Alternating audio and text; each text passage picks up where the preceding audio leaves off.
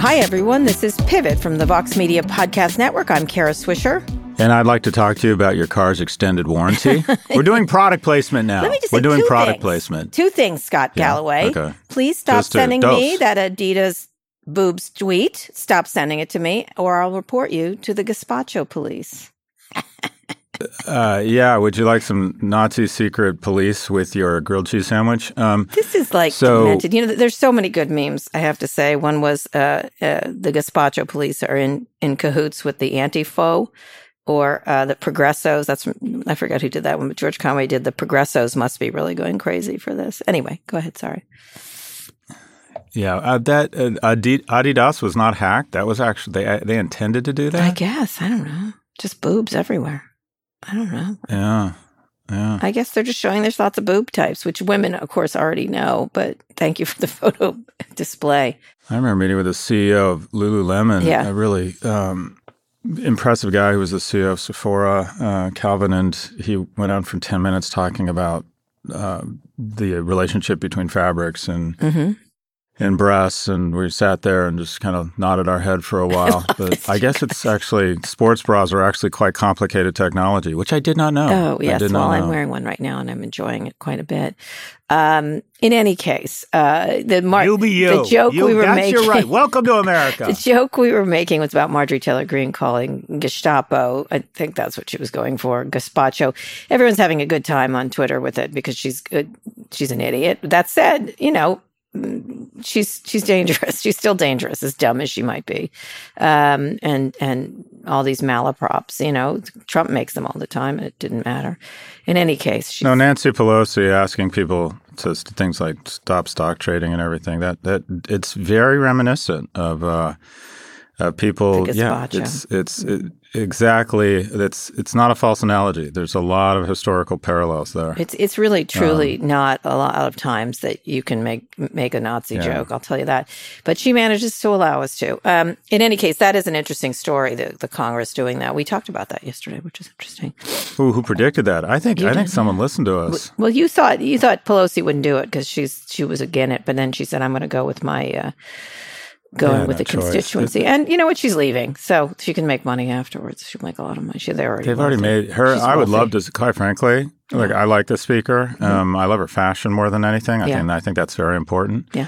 um, especially for the kind of one of the third most, the third in line to the president needs to look good, and she looks better than we haven't had some great dressed uh, speakers, which is I think She really looks good. upsetting. But she does. um, uh, but she's um, I would like to see her husband's trades. I, I think it's just insane that these people, Richard uh, Senator Burr, what's gone on here. Yeah. I'm, I'm, I just can't. I just literally can't get over. I know him that- pretty well. I, I. I, I, I, he doesn't strike me as a cheater, but, uh, but, uh, but it, Well, that's right. the thing. They don't. They're not cheating. That's the problem. Right. Yeah. They're, they're, well, they're not cheating any more than Elon is moving to I- Texas. That seems like I know, but that's the. It seems as if he did that. That would be put him in the target zone. I don't know. I don't know. We'll, you know, who knows? But nonetheless, I think you were correct in that they doesn't. You can't even help yourself in some ways. You know stuff and you know stuff, right? And you talk at home and you think you're just being smart.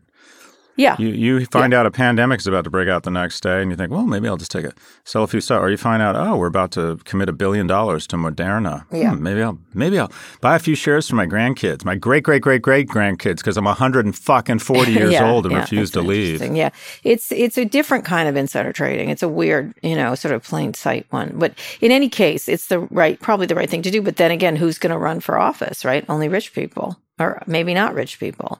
You know, it's, re- No, you- it's- here's I don't, know. I don't know. I'm just saying.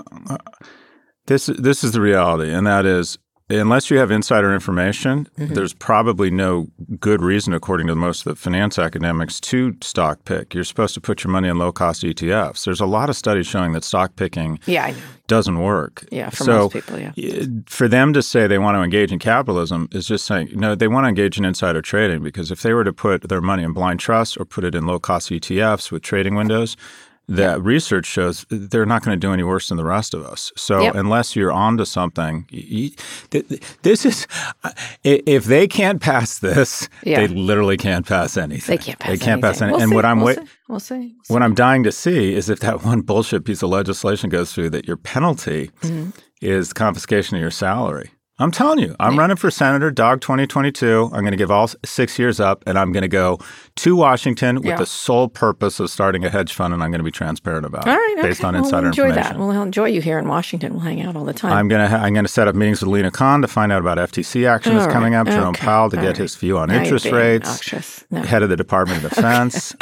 I told you, go Oh, look, watch that I'm- Eddie Murphy movie. Go watch the Eddie Murphy. I'd be awful, but I wouldn't be any. I, I wouldn't be any more Right? awful you than to anyone serve the people. You need to have more civic civic feeling, integrity. I'm anyway, civic minded. Uh, Yes, you are. Okay, today we'll talk about Peter Thiel stepping down from Facebook's board, Peloton shuffling its C suite. We'll speak with uh, Jeremy Allaire, CEO of the fintech company Circle, uh, about what 2022 will bring for the world of cryptocurrency. Circle, Circle.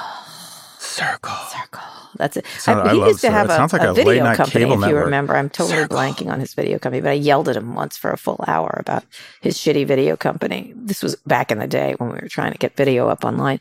Uh, hmm. it wasn't shitty, it just was hmm. early. Anyway, Amazon wants five star talent and it's mm-hmm. ready to pay top dollar. Everybody is sort of upping the ante.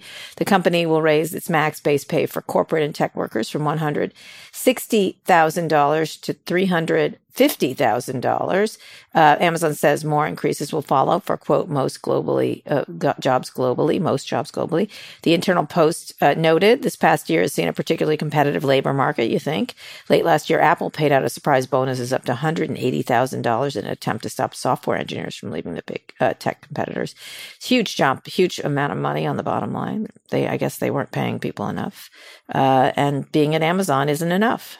Correct. This is really interesting. If you think about wages are under incredible upward pressure right now, especially in the information economy. And the the other thing, and I actually, you know, in, in a weird way, it's sort of related to Thiel leaving Facebook's board, and that is these companies are. Um, so you have Facebook, whose stock has declined. So anyone who's joined, actually anyone who still has a lot of shares who they haven't or vest, unvested or vested options, uh, co- your equity compensation at Facebook or Amazon at uh, um, um, kind of a mid-level to executive level, the majority of it, at least psychologically, is from the expected value of the increase in your equity award, right?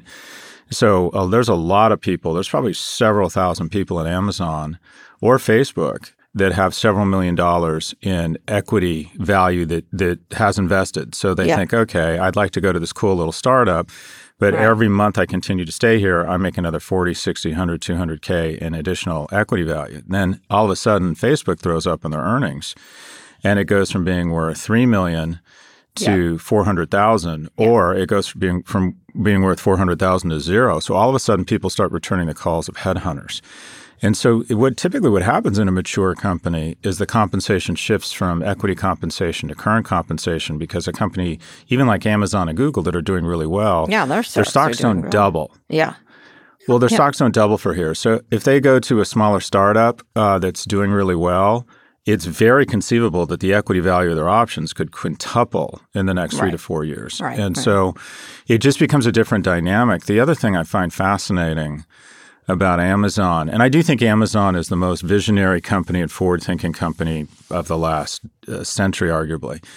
And uh, w- look at what they did in the beginning, Kara. They they, they they kind of no one has zigged when everyone else has zagged in terms of investments, like Amazon. Amazon said, "All right, let's take our biggest expenses. Let's look at fulfillment, and let's not only overinvest in it, but we're going to so massively overinvest in it because we have mm-hmm. access to cheap capital that we'll be able to rent it out to other people." I was in e-commerce in the 90s, and every e-commerce player did the same thing. We'd all go to the Kentucky-Ohio border and ask somebody, "Can you get our shit there within seven days for four bucks a box or three bucks?" It was lowest common denominator. It was terrible service. They went the exact opposite way mm-hmm. and overinvested. Then they overinvested in processing power. Then they overinvested in media, and now I, I'm not sure. I'd be curious to get your thoughts here, but I think Amazon says as we move towards more software and services away from manufacturing, which is more about inventory, more about warehouses, Mm-hmm. and you're moving bits instead of moving atoms, I think they've said we're going to make a staggering overinvestment in human capital. Yeah. I think they've said we have the cheap capital. I think they've seen Let's enough. become right? like As usual with a company, it's not Jeff Bezos here, but the people who he trained. They they have an opportunity to to to to to get people, and they'll do it. They'll they'll. they'll he's mm-hmm. they've always spent. Look, this is a company that's always spent for whatever their need is, and have, has relied on Wall Street to let them do it. And in this case, unless it, it's you know look facebook is reeling. Their stock is still strong. They've got the opportunity to do this so why not? I just feel that mm-hmm. this is sort of in there and they need the people. This is a company that needs lots of people. They need everybody working for them um, i think they're still going to face enormous challenges with unions et cetera. The bigger they are the harder they'll fall in that regard. And so they've got to at least be having people questioning whether they need to be part of a union, right? Like, well, they're kind of nice to me. What do I need this for? Like, kind of thing. Well, uh, they've lost. The, the, unions are losing at Amazon. So far, I mean, they lost, so far, it doesn't mean they're going. Big one. Yeah, they're coming back. That's not true. There's all kinds of activity, you know. So I think that they're gonna they're gonna have to not just the competitive labor market, but the union challenges, um, and and the and and the, uh, the, ability of this, as I as we talked about, this reassessment of people to move anywhere they want right now, um, and so they want to lock this kind of thing in. I, I, think it's just smart. It's smart on their part. It doesn't cost them that much. Uh, they look good. It helps in all kinds of ways, and they don't look like they're sort of living off the backs of other people as quite as much, you know, which I think people think about quite a bit when they have things. Every time someone delivers, I'm like, what does that person make? What is, you know, and I don't, of course, don't do anything about it, but it still is in your mind about this company, how they treat their workers. I'm bullish on Amazon. As yeah, I am too. I am too. I think they make the moves. Do you realize last year in the last 12 months, they've hired more people than the population of Miami. Yeah. yeah. Uh, Amazon hires more kids out of my class. 10% of my class will go to Amazon. Yeah, I teach 280 kids. 30 will go to Seattle. And it's just hilarious. They come into my office hours. They never want to talk about strategy or brand strategy. They always want to talk about their job offers. And they'll say, I've got a job offer from you know, McKinsey or Goldman or Sunbank, or I've got an offer from Amazon. I'm like, stop wasting my fucking time. You got Plaid, you got plaid, Pearl Jam, and bad coffee in your future. Everyone goes to Amazon. Yeah. Kids, young people are insecure. They so they always go to the brand. Mm-hmm. And Amazon right now has the best brand in yeah. terms of an employer. Yeah, and they all Amazon must get I bet they get a 90% yield on their job offers. Maybe. I bet I almost everybody they make an offer to uh, comes there. But who's going to struggle here? Who's really got to think about this is Facebook with their stock decline because all of a sudden the, the, perceived compensation of their and employees Apple, has gone down a lot. Everybody. And it depends on where you want to live. But Apple stock is not down. No, Apple I get it, but it's where you want to live. Five percent yeah, well, it's kind of interesting a place to live. Anyway, we'll see what happens with there, but it's a smart move on their part. Um, Tesla has been subpoenaed by the SEC over something Elon Musk tweeted again. Oh, hate to see it, Tara. Don't go on. Hate to see it. all right, all right. Hate to see here, it, Scott. Um, Elon polled his Twitter followers asking whether he should sell 10% of his shares. Regulators want to know if Tesla complied with the settlement agreement from 2019 that said Elon's tweets about the business would be vetted by a company lawyer. I, I, I think they're just testing the, testing the, the enforcement here, um, picking this particular one. They're not testing it, Kara. They're ignoring it. No, th- he's waving his he's maybe, waving his fat middle I'm just finger saying, I'm talking in the about face the of the most noble organization he in the does. world, he the called U.S. government. The, what does he call it? He has a name for it. That's uh, the something something. He has a funny name for the Securities and Exchange Commission.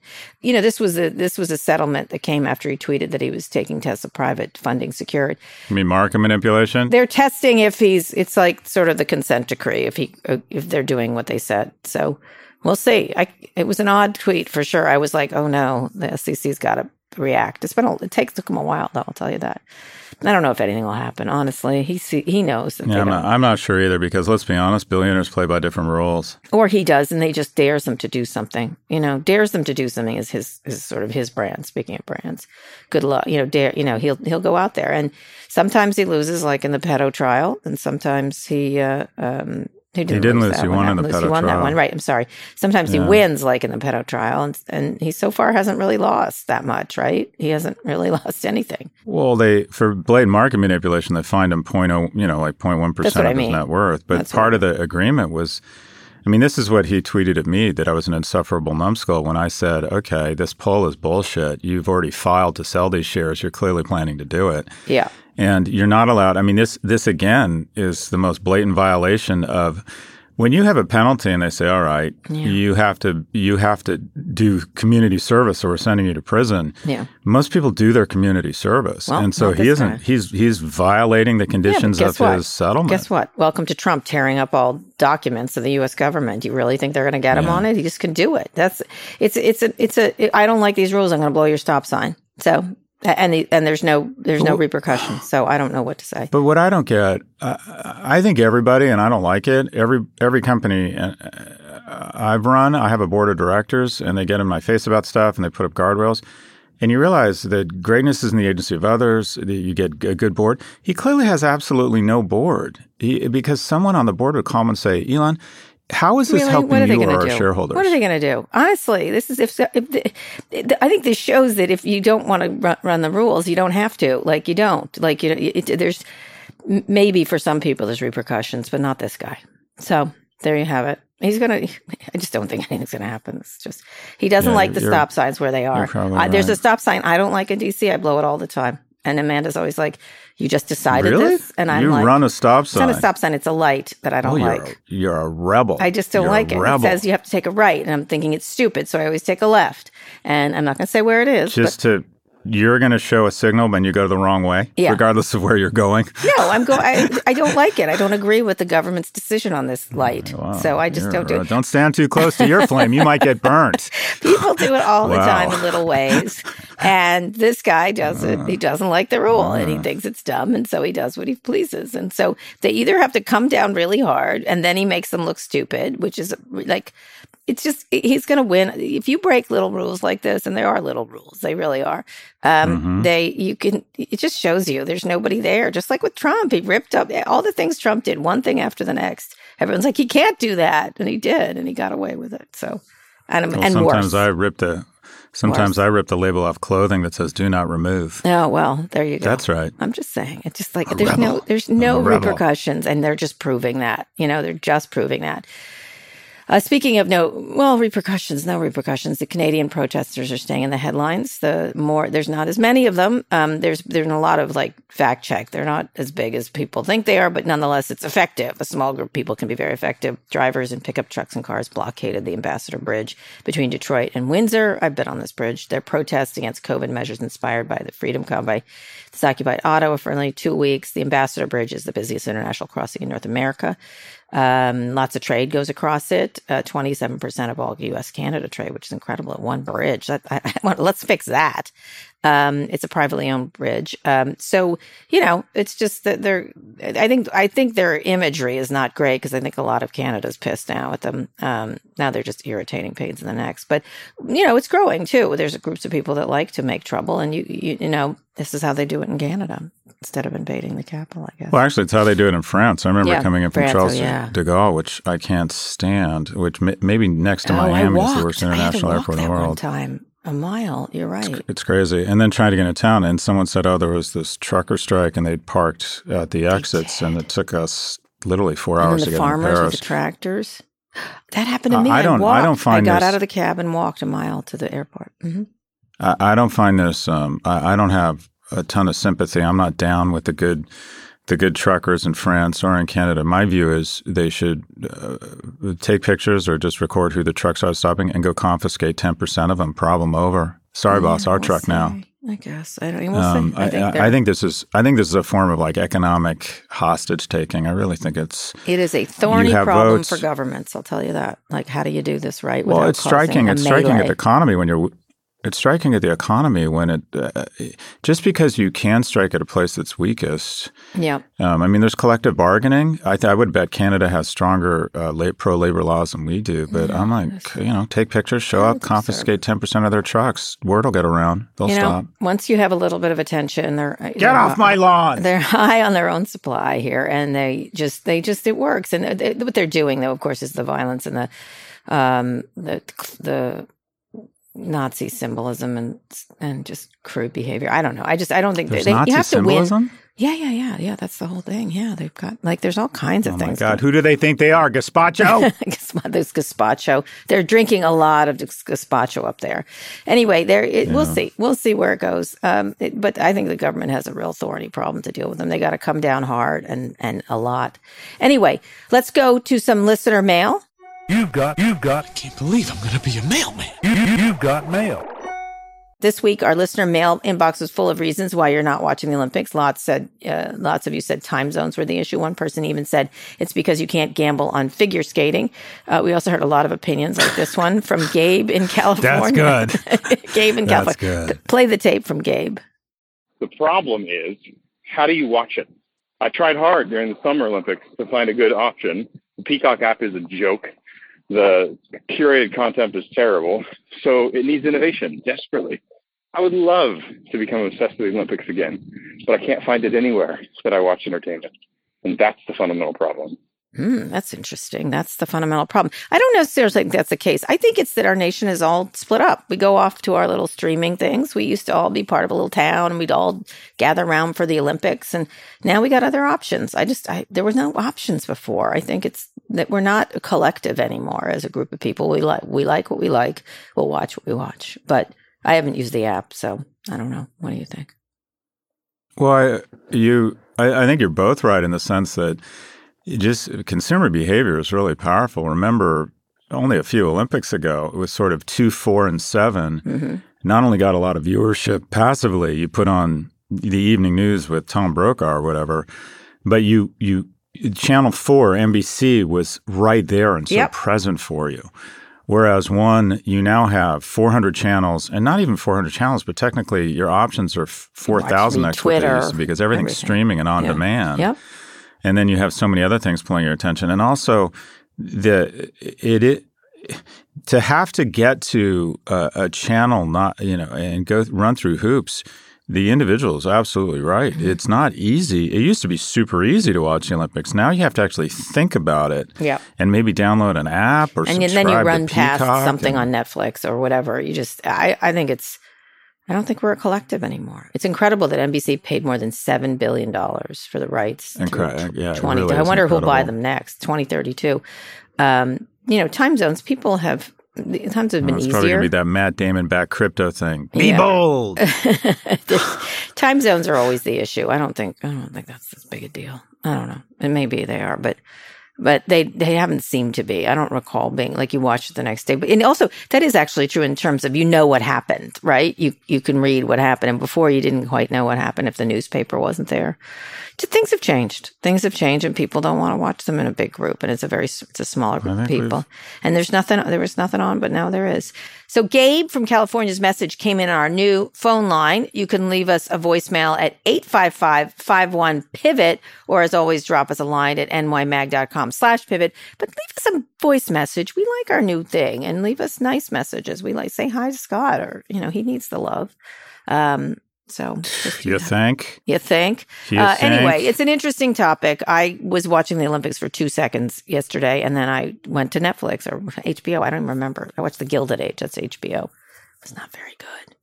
So Uh, I'm watching. Oh, really? I'm watching uh, Euphoria and freaking out about having kids. Oh yeah, don't watch that. I don't watch that. My kids watch it, but I don't watch it. By the way, I was just looking up on TV, Kara. Um, you know, in order to get viewership up, uh, the Olympic Committee is, and it's happening tonight, has introduced a new sport, a new game. They have uh, pinball. Um, and and by the way, I'm betting on that deaf, dumb, and blind kid. Oh, That's good. Get it. That's good Olympic humor. Oh my goodness. In any case, let's get on to our first big story. Peter Thiel is leaving the Meta board. Uh, he reportedly wants to focus on electing Trump aligned Republicans in the midterms. Uh, two of his proteges are currently running for the Senate J.D. Vance in Ohio and Blake Masters in Arizona. I think Blake worked for him. Um, Thiel has donated $10 million uh, to political action committees backing each candidate. Um, he's donated to a candidate uh, challenging Liz Cheney in uh, in Wyoming. He was very active in the Trump administration, obviously, and I think a lot of people blame him for Facebook's bear hug, or blame or compliment him, depending on who you are. Um, and so, uh, you know, he's always been sort of a controversial uh, board member. When he sued Gawker, that was a moment where they were they had to say something about it, saying he's a private citizen doing that. Um, so I don't, what do you think about this? I don't know a lot of why he left. Honestly, I haven't really called around or anything like that. Maybe he just uh, was tired of it or, or whatever. I'm not sure. Um, very close to uh, Mark Zuckerberg, very big influence on Mark Zuckerberg for sure. Uh, made a fortune, both of them together at Facebook. Um, was one of the first people who believed in Mark Zuckerberg for sure. He also had investments in lots of things, Clearview AI. He was an investor in Palantir that had some beefs with Facebook back and forth. He's he's a really interesting on, uh, person. He obviously uh, put a lot of his uh, meta stock in a Roth IRA, which means that he he if he cashes out in 2027 he gets the money tax free etc so what do you think scott? There's all kinds peter thiel is quite a character. Yeah i, I think this is what it is and that uh, or that i don't know if there's a backstory here but he's been on the facebook board you know over a decade. I think he invested a half a million dollars at a valuation yeah he was like the first big six investor, million. He, yeah. he's made yeah He's made tens of billions uh, from right. Facebook, and I think that he's decided if he wants to be really politically active, which he he wants to be, he probably shouldn't be on the board of a company that is very has been very correctly sort of politicized. So this makes sense. And Peter Thiel, I don't I don't agree with his politics, but he strikes me as someone who's very self-actualized. He kind of knows what he wants, and he doesn't really care what other people think. He's like, "I'm going to. This is what I think is right. This is what I'm going to do." And mm-hmm. you know, have at it. I'm not. It, he doesn't strike me as someone who he's dancing to his own drum. I've always admired that he strikes me as someone who knows what he wants and and doesn't really, you know, is like, okay, I'm I'm here to please me. Full stop. That is uh, true. But that is but he's um he's going to get very politically active.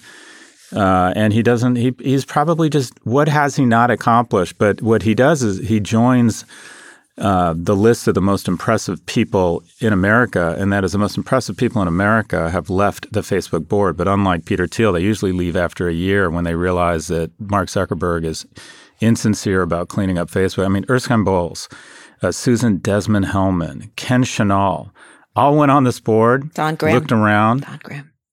Don all went on this board, looked around, and said, "Okay, I can help. I can figure this out." These people always have big egos. I can coach this young man, he probably seems sincere about wanting to do the right thing. And then they go, okay, this guy's full of shit and doesn't care. I'm out of here. I mean, it is these folks have all left so much all right, money but on Thiel the table. But Thiel wasn't this leave. person. Thiel is a no, great he's, admirer he's, of he's Mark been Zuckerberg. There. You know, he's been there for and a very big influence on the stuff that many people think are problematic. You know, he's been a big influence, especially the lean towards Trump. Yeah, it, but it, it strikes me that this is what it is. He wants to be very involved. He doesn't need the headache. He's got the money. He's literally Koch light, isn't Koch brothers light? Yeah. He's going to be probably yeah. the most dominant political Koch heavy force uh, of 2022 with his money.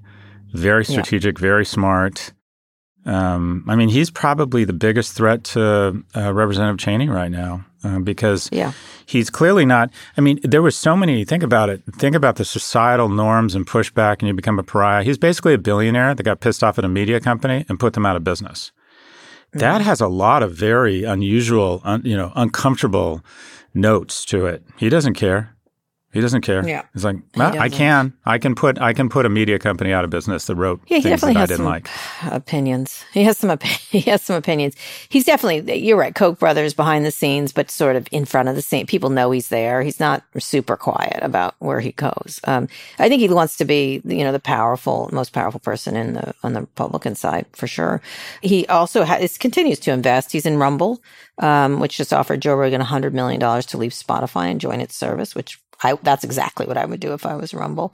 You know, he's got a lot of detractors. Josh Marshall at Talking Points Memo tweeted Peter Thiel is leaving the Facebook board, says he wants to spend more time with fascism, which was not very nice. But, you know, JD Vance is a fucking clown as far as I can tell. I Could heard he loves gazpacho. Gazpacho. You know, he's a shit stirrer, is what I would call him. If having, Mm-hmm. I used to talk to him a little bit more, but I haven't talked to him a long, long, long time. Um, he's a shitster. I uh, uh, just that's his whole thing.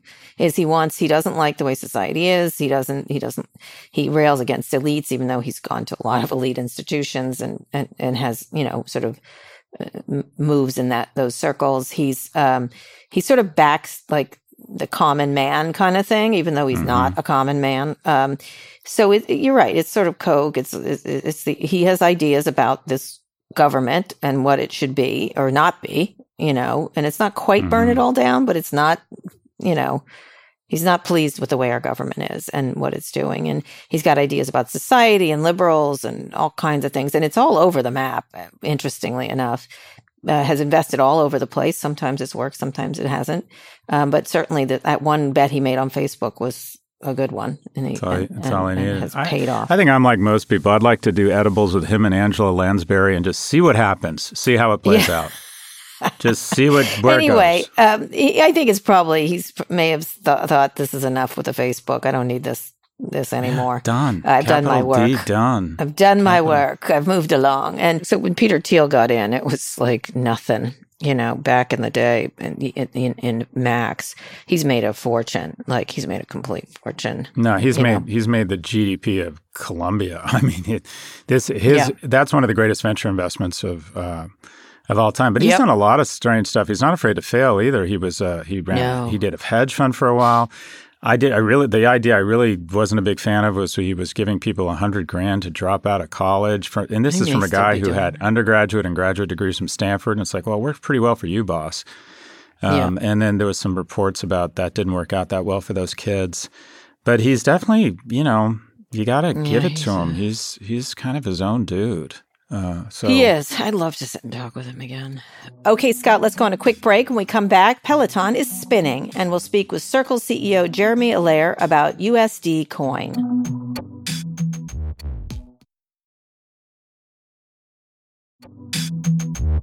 Scott, we're back. Peloton's CEO is out, so are 2,800 employees. John Foley announced he'll move into the role of executive chairman. I suspect he's not out. He's still around. Barry McCarthy, a former CFO at Spotify, will take over as Peloton's CEO.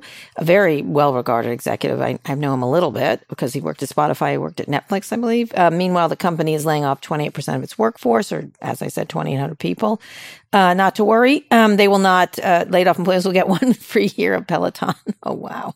Um, in an earnings report, Peloton says it lost almost $440 million last quarter.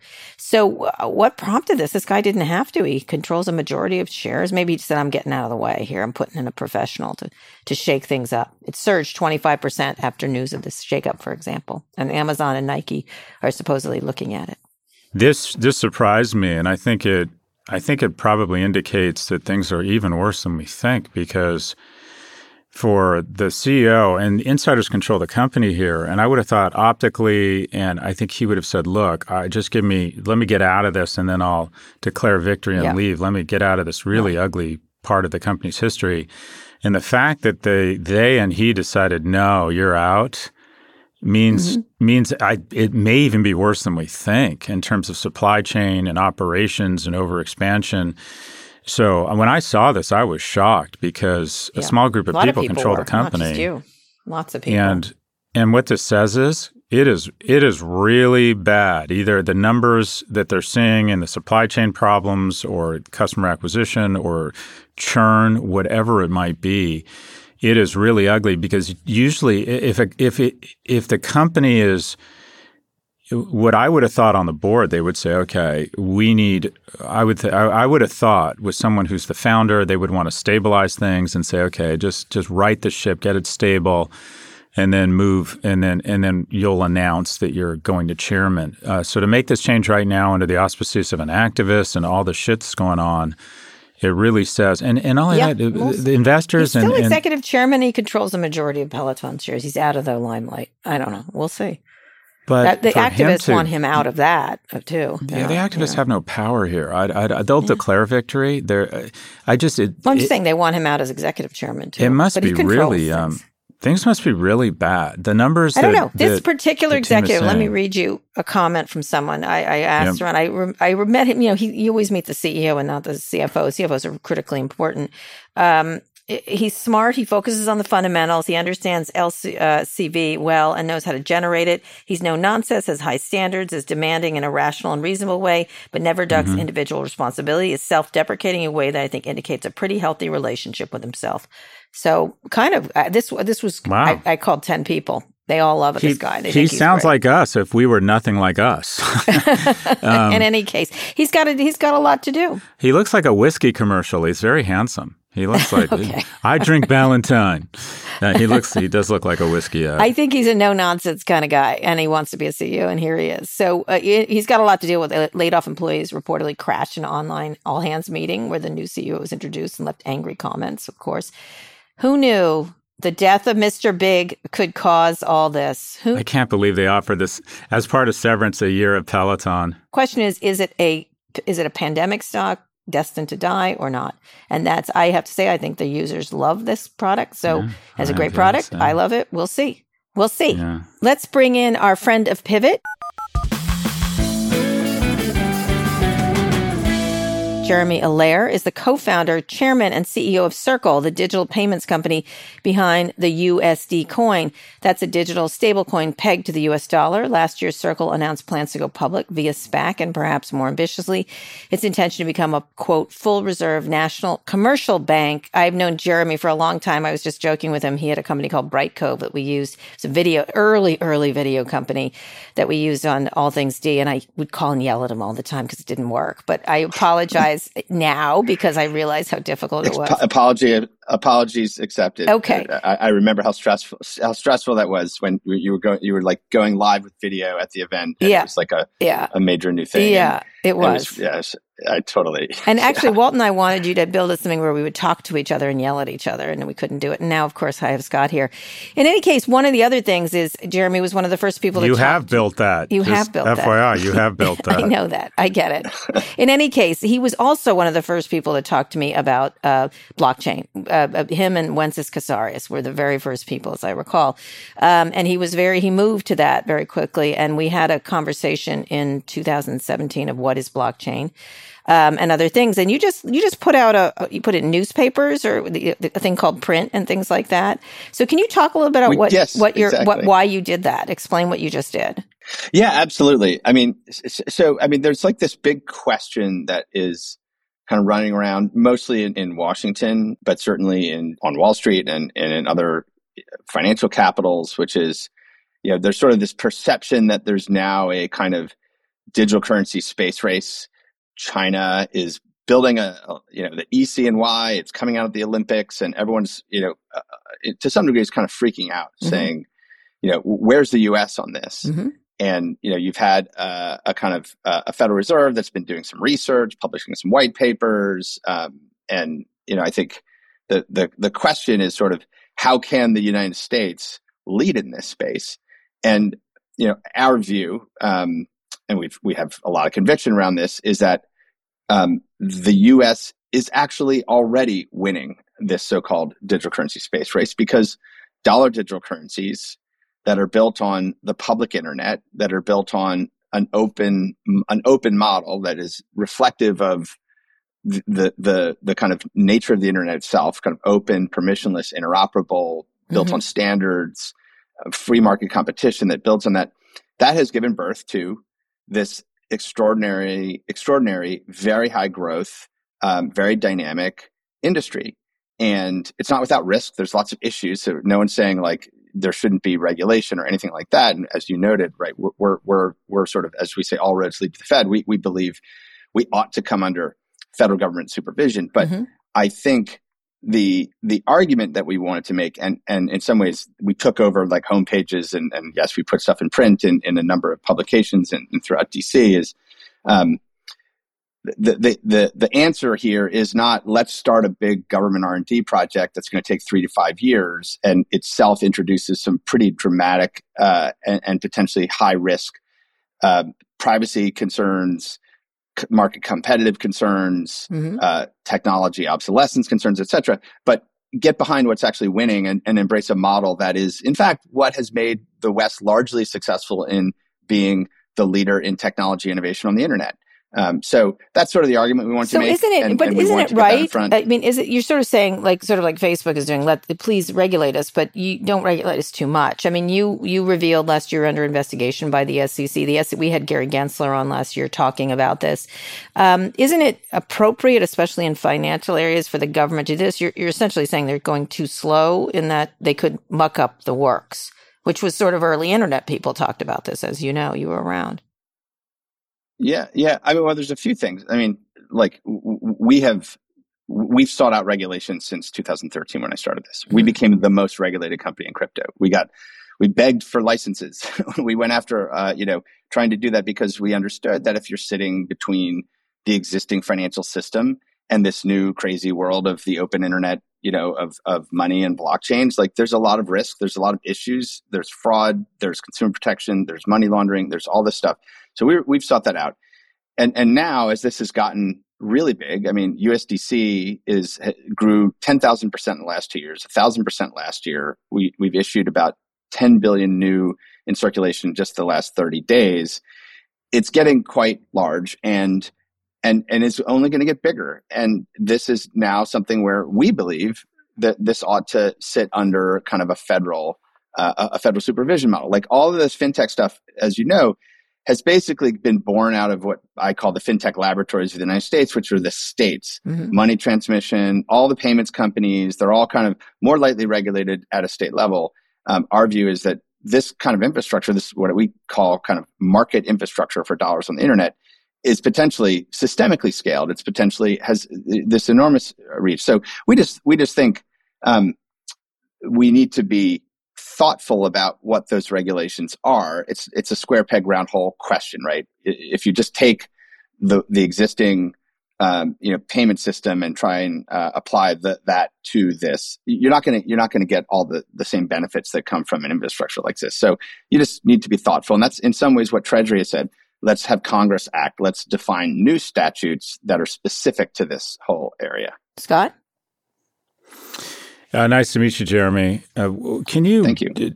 I feel as if crypto is like interest rates, and that as we all pretend we sort of understand what's going on or the relationship with the economy. Can you explain what a stable coin is, and then uh, and why the primary points of differentiation. I assume you think there's value versus a, t- a typical cryptocurrency, and also mm-hmm. I'd love to just understand Circle's business model. Yeah, sure.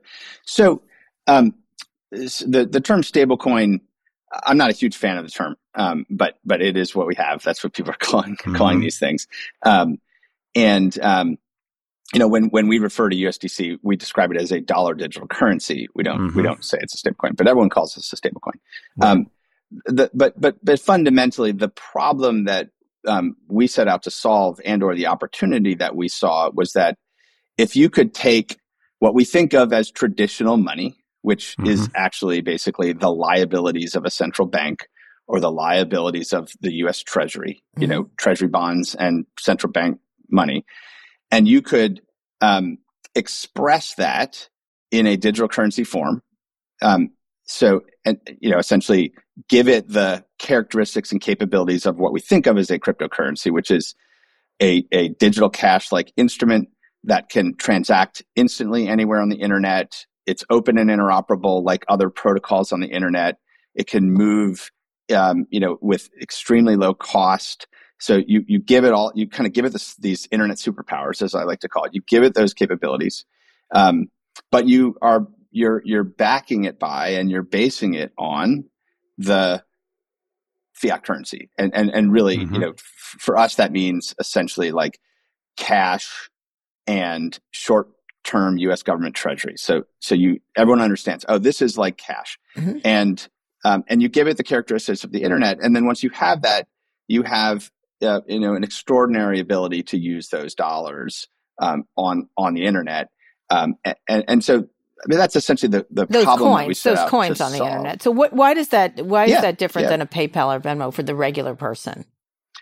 Well, this is like um, yeah, I, I, you'll you'll appreciate this. Uh, this is like what's the difference between internet email or the web and AOL? Yeah. Well, one is based on open interoperable standards. Anyone can connect to it. It's totally open and global, and lots of developers can build around it. it. Another one's a walled garden. Mm-hmm. And what's the walled garden look like? So it's the walled garden metaphor. And I think the history of like payment systems and, and digital payment systems is essentially a bunch of walled gardens. But, you know, this stablecoins answer the question of sort of everyone should be able to instantly interact and exchange value no matter what digital wallet you use, no matter what financial service you use. You should have that same level of reach and interoperability that the internet gives you. And that's what stablecoins provide. And, and we see that in the ad that we took out. We talked about the hundreds of different digital wallets that support USDC. Yeah. It, you know, $2.4 trillion in transactions on the internet last year with it. And so, and, and this is just the start, right? I think this can, this can, you know, ultimately be orders of magnitude larger than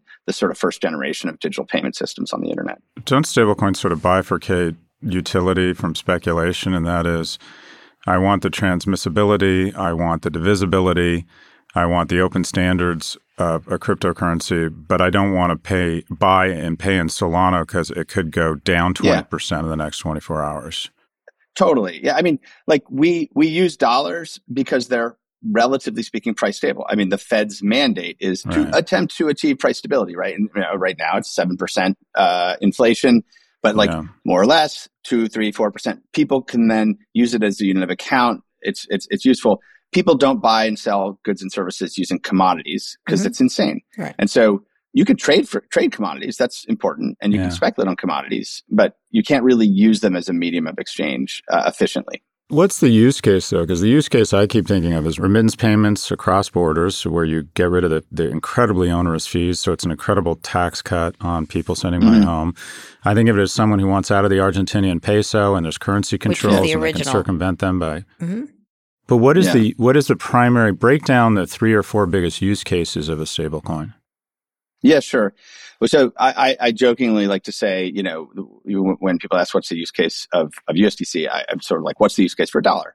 Well, there's a lot, um, and mm-hmm. so you literally, it's you know, you might use it to make a micro payment for a piece of scarce digital intellectual property, aka an NFT, mm-hmm. at one end. At the other end, you might have someone who's using it to bilaterally settle a, a huge trade for five hundred million dollars, and you know everything in between. Now, I think and not subject um, to FINRA or CERFICIS and all the other. If I if you send money, if you wire money overseas right now, it's like you're trying to get a mortgage. It gets held up. it gets examined. Yeah it, it, it is really challenging, and, and this is a vexing problem, uh, of course. And, and digital currency solves a big part of the problem. There's some incremental mm-hmm. things that that I think still need to be solved. But yeah, I mean, the the the, the concept of um, just a cross border payment is kind mm-hmm. of insane when you step back and think about it. It isn't right. Yeah. Like when's the last time you sent a cross border email or had a cross border right. web a, browsing session? It just doesn't point. make any sense. And and I think we're we're on the cusp, and people who use digital currency are already living in the future. They're living in a world where you know what, it doesn't matter. I'm on the internet. I have a piece of software on my device, and I'm just exchanging value peer to peer with anyone else. No intermediary. It's fast. It's cheap. It's secure. It's private. Like people are living in the future with that. Um, and, and regulators are, are catching up. But coming back to your question, like what are the use cases? Um, they're evolving really rapidly. Uh, so, you know, stablecoins were born out of the need for this is where the name came from the need for people to get out of an unstable price volatile thing like bitcoin and in, into a price right. stable thing like a dollar and so they're created for what i call the crypto capital markets they were created to to sort of be the the liquid dollar that could move at the speed of blockchains because everyone who was trading was moving at the speed of blockchains and, and, and sit there that's evolved so now um, interestingly, to the other examples that you've given, um, we've seen this incredible growth. Um, and it's interesting to see since the start of COVID, you can actually chart the growth of stablecoins. It's been incredible. And there's global demand. And the hmm. global demand is from people who want to hold digital dollars that, that in a secure way. And, and, and correlating to that has been this extraordinary growth in what's called DeFi. And, and so, you know, USDC, for example, eh, plays a huge role in DeFi. And DeFi provides people with a way to store their dollars securely and then earn interest on them. And so the blockchains have given birth to essentially open interest rate markets. And these are interest rate markets that any individual in the world can participate in. You literally can connect your wallet. You can effectively uh, lend your USDC and and earn a a, a passive uh, so you're mimicking of, you know, you're mimicking from, the world as as it was how, how do you relate then to you just mentioned bitcoin how, what analogy would you have them to your your excellent aol example for example yeah um, well i mean i, I think um, um, you know if if each of these kind of digital currencies are are are like open internet protocols um, you know, Bitcoin is a really powerful open internet protocol. Um, and it, and, you know, I think it, it has, I think, very compelling attributes, um, as a, a, secure store of value. And I mean, people say this all the time. It's digital right. gold, et cetera. Um, but I, I think that's quite accurate. So the, the concept here is simply that from a long-term perspective, um, governments around the world are really, and including the United States, are massively in debt, are issuing a lot of money to continually refinance that debt, and are fiscally irresponsible. And that's everywhere. And in some places, it's horrible. And you know th- that means that those fiat currencies are struct- have a structural problem. And so, from a long term perspective, a a non government, non sovereign, secure, tamper resistant, uh, scarce, well defined monetary policy store value is actually quite compelling. But you're not going to use it to buy cookies and milk and pay rent. Um, and so you know, there's this interplay between you know an open internet of value exchange that's built on the big the biggest reserve currencies of the world, which we think will be massive and be used massively, and these store value um, currencies, which are frankly savings instruments more than anything. So gold, else. gold um, is the and, thing you're, you're using, and, and, I think gold's the wrong analogy because I think gold is such a relic and it's it has no utility. Uh, I mean, jewelry is interesting, but it, it doesn't have actual utility in the same way that Bitcoin, Bitcoin, you know, brings the monetary effectiveness of gold, but to a a, a, a digital asset right. that can actually move at, at, at, the speed of the you internet. You can't carry pretty, gold pretty around, neat. is your point. You can't carry. You can't so carry I, gold I, around. Yeah. I just want to jump in here because sure. right before you got to the interesting stuff, Kara interrupted you, and I want to assure you she never does that. She never does that. I've you never were seen about Karen to. Oh my anyone. god. Jeez. But but you were about to Men. get to what the yield is on your USDC. What is potentially Yeah. the yield you can get? And and answer a fundamental question I've always had, and, and I don't understand. How can that yield be so much greater than the yield a bank gives you on cash stored in a certificate of deposit? Yeah. So the the the, the best way to think about this is, um, uh, you know, there are capital markets, and Mhm. you know, banks participate in capital markets. Uh, they they you know give out a bunch of loans. They package that loan up. They sell that as a thing to a capital market, and then there's hedge funds or whoever else buying up those loans. And and the banks, you know, are you know maybe making four percent, five percent, six percent, seven percent, whatever they're making on those loans, and they make a spread of like three percent. That's sort of the, the like the model. Now, when you put money in a checking account, they're not really paying you anything. Um, Mhm. uh, and so that's a source of quote unquote deposits for them that then they use and then they create Right. money. They make new money and then they loan it out and then they- they have that, that loan book on the other side. Um, but, you know, to, so what's happened with, with digital currencies like this is, um, v- I think the, the sort of developers have basically built protocols that are themselves borrowing and lending markets. So the the the market to borrow and lend is a piece of s- software that's on the public internet. It's a public protocol. It's it's not a company. So you're anyone that wants to borrow and lend from each other does that through the protocol itself.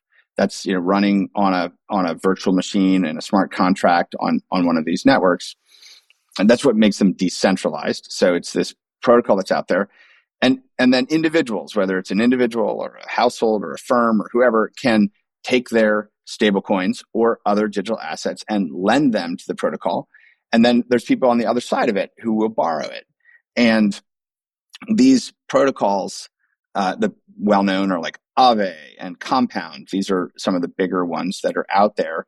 Um, you know, essentially are, are have created these capital markets in software on the internet, and the the reality is, and, and all the risk management and and how the the the collateralization and liquidation and all the stuff that goes on for these markets it's open and transparent because it's all open source. Everything is public and transparent, and everything that's happening in that market is real time auditable because it's on a blockchain. So everyone can see the risk and what's happening. So it's it's first of all, it's just an extraordinary innovation and breakthrough.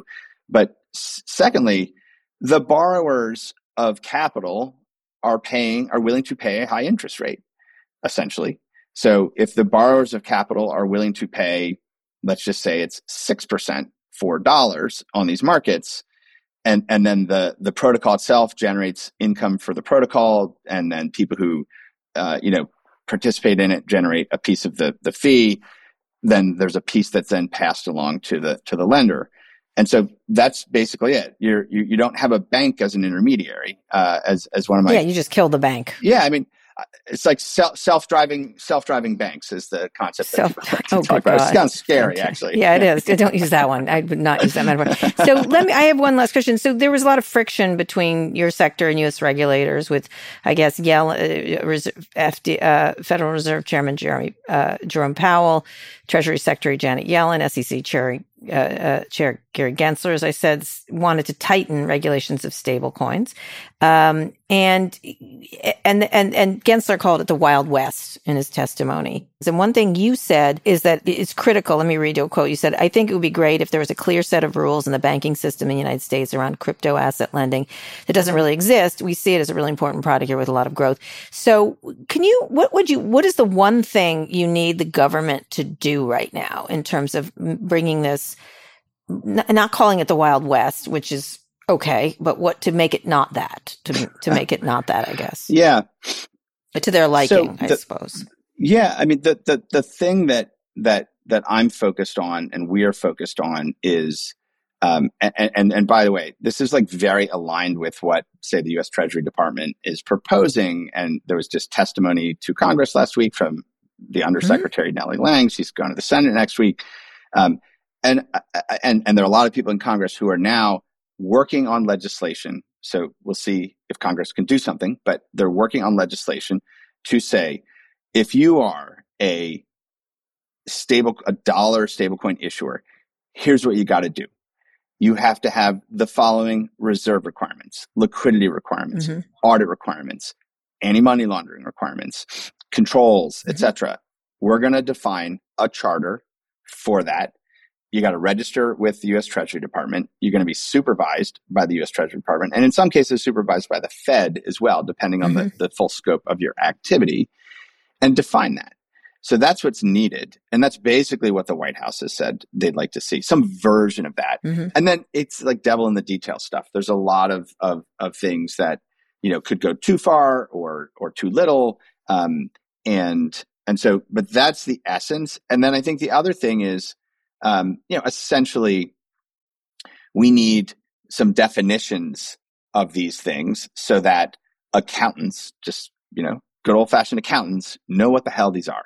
And they can treat them like cash and cash equivalents so that corporations and financial institutions and, and households know that they're dealing in dollars, essentially, that this mm-hmm. is, uh, you know, something that they can account for in the right way because right now it's it's it's it's amorphous what the heck is this mm-hmm. and so you need some definitions and then you need this kind of us treasury supervision and and in order you, you know you need to do that at a national level basically yeah, which they have not done. All right, Scott, last question. Uh, quickly, business model, and how do you establish any sort of sustainable advantage as a USDC or a stablecoin? Yeah.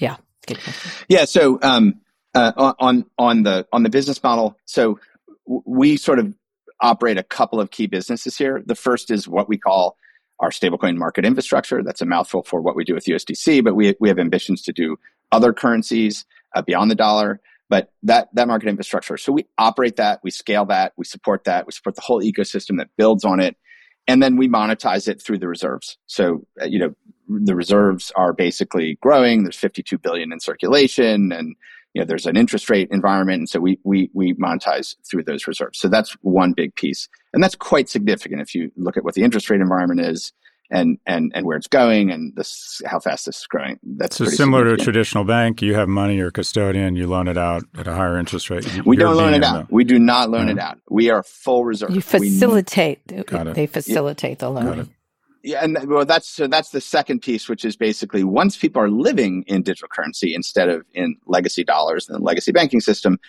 we provide a whole suite of essentially like uh, accounts for businesses that want to transact in this, use it in their payment systems, integrate it into their own applications.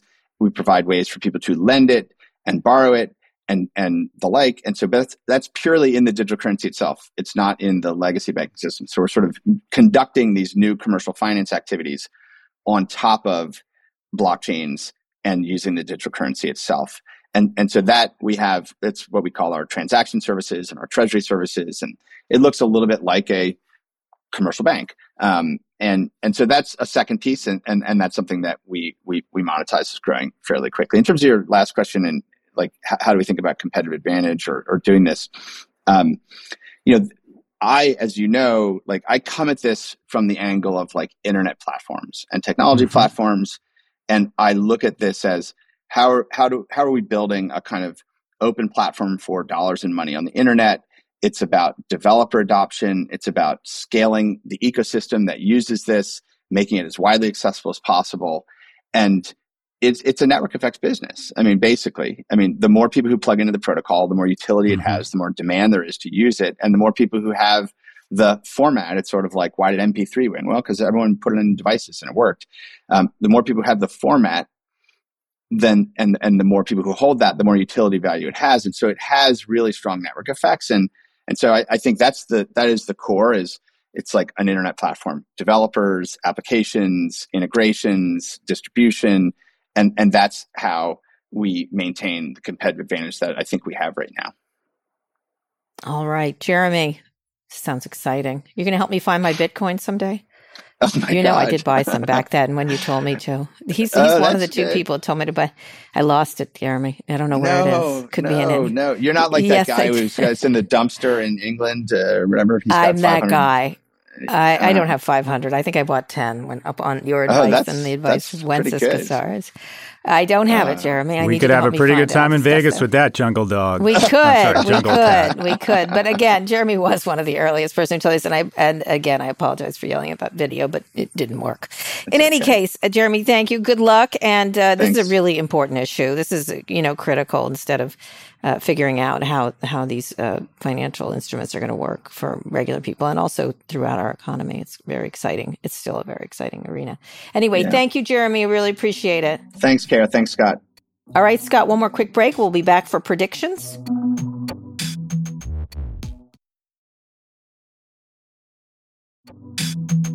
Okay, Scott, predictions. Go ahead, make a prediction. Obviously, we didn't expect the Peloton guy. We'll, well see. First off, uh, go Rams. Let me just say that, not a prediction, but go Rams. Is that a football team? No, it's an off off Broadway play that we're going to together. Oh, okay. Good to know. Uh, so, anyways, my prediction is Coachella is doing something interesting. They're selling 10 tokens or NFTs or wait, what are they? I think they call yeah. it a token that gives you lifetime access to the to the music festival. So far, the highest bid, 75 oh. grand. But you're, this is the beginning. This is the tip of the iceberg. You're going to see in 2022 what I call Lux coins emerge, and that is uh, organizations oh, that try to monetize the scarcity value of access. And it'll be interesting things. If I were Chanel or Hermes, I would issue 10,000 coins access to all Hermes products anytime with a stylist. And it'd be such incredible signaling and the perfect gift for every guy's fourth wife. I think they could raise mm. billions overnight. I think Stanford or a, a university could issue a coin that says, Okay. account for that in terms of accounting of the cost, like things you owe later? I don't know, just Oh, you might be putting my accountant hat on. Yeah, but you you'd get the cash up front. I mean, you might not be able to take an the you might not be able to recognize the accounting revenue, but you would raise billions of dollars overnight. Get rid of right. these stupid development departments. Curious. Get rid of get rid of the admissions department. Complex. What about? I'll give you another one. Um, a Langone, a Cedars, or a Jackson, or a coin, and that is yeah. cradle to grave health care, no insurance. Say you're a parent, uh, what do you leave your kids in your will? You leave them a stable coin for their family that says cradle to grave. Anyone with your last name gets gets great health care at Cedars or Langone for the rest of their life.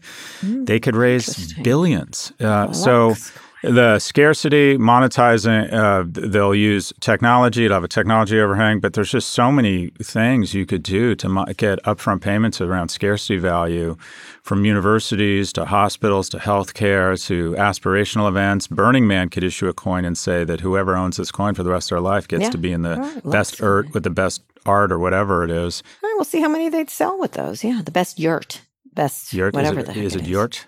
Yurt. I, I have to provide the yurt. I'm going. I think I'm going to go to Burning Man this year. I've never said. I'm so, You know, this feels. It could be like that. That island. What was the island? I can't even remember it anymore. That everybody Fyre Festival. Whatever. Oh, fi- oh my God! I love that. This feels Fyre Festival to me. But okay, sure. Jesus Christ! Don't even use the terms Fyre Festival when our, our Pivot Miami conference kicks off in oh. 72 hours. Don't even yes, we will have bologna sandwiches for you oh all. Speaking of which, I will see you soon, Scott. Oh, we all almost right. had well, Emily Ratajkowski. That that would have felt very fire-ish. No, no. She was like one of the models promoting Fyre Festival. Was she? No. No? Is that misinformation? I'm looking it up because I have to fact check you in real time. Okay, all right. Here's the deal. Uh, you're correct. you seem so disappointed. It was a post about the Fyre Festival. Okay. Yeah, I know probably a little too much about Emily Ratajkowski. I'm saying that. Anyway, we'll be back on Tuesday for more from Miami. I will be with Scott in Hello. person in Hello. Miami. And we'll both be wearing wearing our Miami clothes. We'll be so we'll have such We a good time. The weather will be warm. Anyway, Scott, I'm looking forward to seeing you in person. yeah, likewise. It's Uh, be fun. and please read us out. Today's show was produced by Lara Naaman, Evan Engel, and Taylor Griffin. Ernie Indradat engineered this episode. Thanks also to Drew Burrows and Emil Silverio. Make sure you're subscribed to the show wherever you listen to podcasts. Thanks for listening to Pivot from New York Magazine and Vox Media. We'll be back next week for another breakdown of all things tech and business. That deaf, dumb, and blind kid sure plays a mean pinball.